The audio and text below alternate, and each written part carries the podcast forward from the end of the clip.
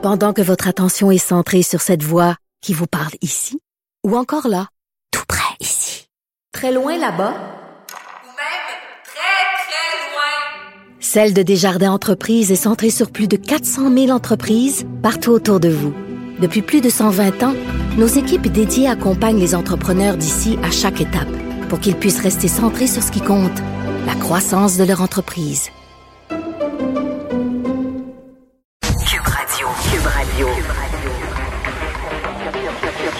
Cube Radio. En direct à LCN. Salut Richard. bon, t'es encore dans l'émotion ce matin. J'ai pas dormi, je remonte pas à la côte.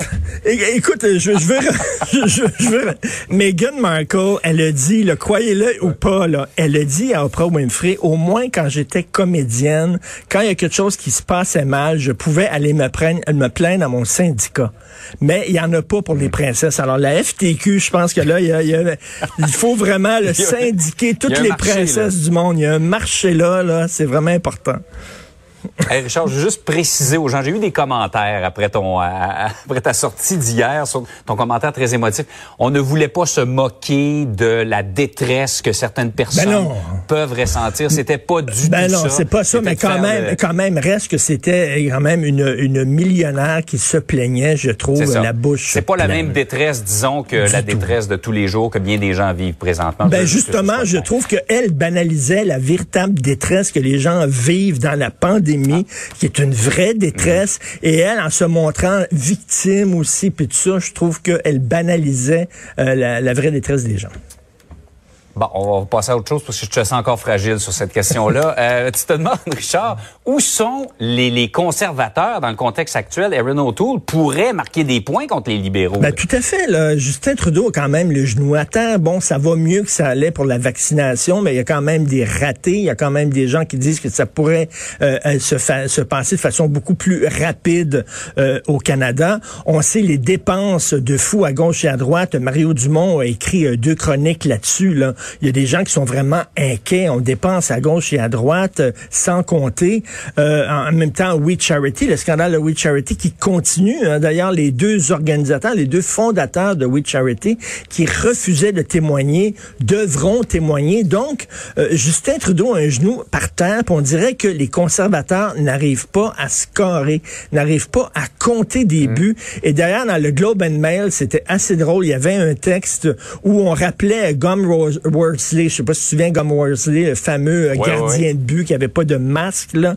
Et on, il jouait pour les Islanders de New York et on lui avait, on lui avait demandé quels sont les, les pires ennemis des Islanders de New York et il avait dit, ce sont les Islanders de New York. C'est ça qu'il disait, là. Alors, on dirait que les conservateurs sont pognés dans des chicanes internes où Aaron O'Toole, Ouais. pour gagner la chefferie, a courtisé un peu son aile, un peu plus à droite. Et là, il tente de recentrer son, son parti. Les gens qui sont plus à droite, anti-avortement, anti-mariage gay, tout ça, sont furieux contre leur chef en disant qu'ils ont été trahis. On sait que O'Toole aussi euh, euh, a déclaré son amour pour la langue française pour afin de séduire les Québécois. Il y a peut-être des gens dans l'ouest du pays, des conservateurs, qui sont pas très contents de cette opération Grande Séduction. Bref, ils sont pognés dans des chicanes internes. Et là, on dirait qu'ils trouvent pas, il est pas sur son X, comme dirait mon fils. Il est Ouais. pas sur son X, c'est Aaron O'Toole. Et on se demande comment ça se fait qu'il ne peut pas profiter de la faiblesse du gouvernement Trudeau actuellement. Je Pour reprendre ton image de hockey, ils sont pas capables de marquer dans un filet désert. Exactement. Tout à fait.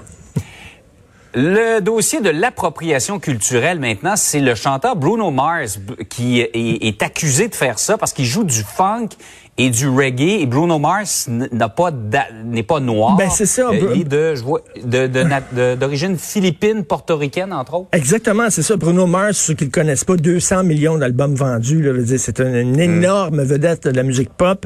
Et il joue du reggae, il joue du funk. Il s'est fait euh, accuser euh, de faire de l'appropriation culturelle, c'est-à-dire de jouer de la musique de noir alors qu'il est pas noir. Il a dû euh, accorder une entrevue pour se défendre en disant, écoutez, ma mère est philippine, mon père est juif et portoricain.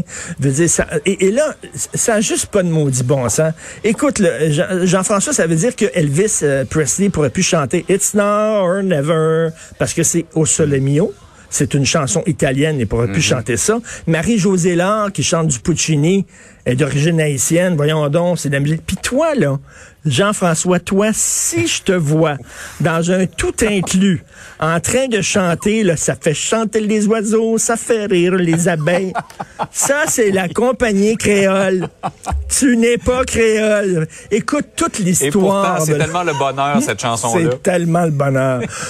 L'histoire de la musique n'est qu'un mélange des genres. Et tu sais, là, il y, y a une gang d'antiracistes qui sont en train de faire le bonheur des Ku Klux Klan parce que eux, c'est ce qu'ils voulaient, là, les Noirs avec les Noirs, les Blancs avec les Blancs. On se mélange pas. Et là, on est en train de voir une génération de militants antiracistes qui prônent la même chose, la pureté de la race. Ne touche pas à ma culture. Ray Charles a fait des albums country. Y a-tu quelque chose de plus blanc que le country? Coudon, là, et, et tant mieux, c'était des albums fantastiques. Bref, vive le mélange. Et le bon. métissage peut être vu comme une richesse, Ben, effectivement. ben, tout à fait une richesse pour nous, pour la culture et surtout pour la musique. Passez une excellente journée. à toi aussi, Richard, on se reparle demain. Salut. Salut.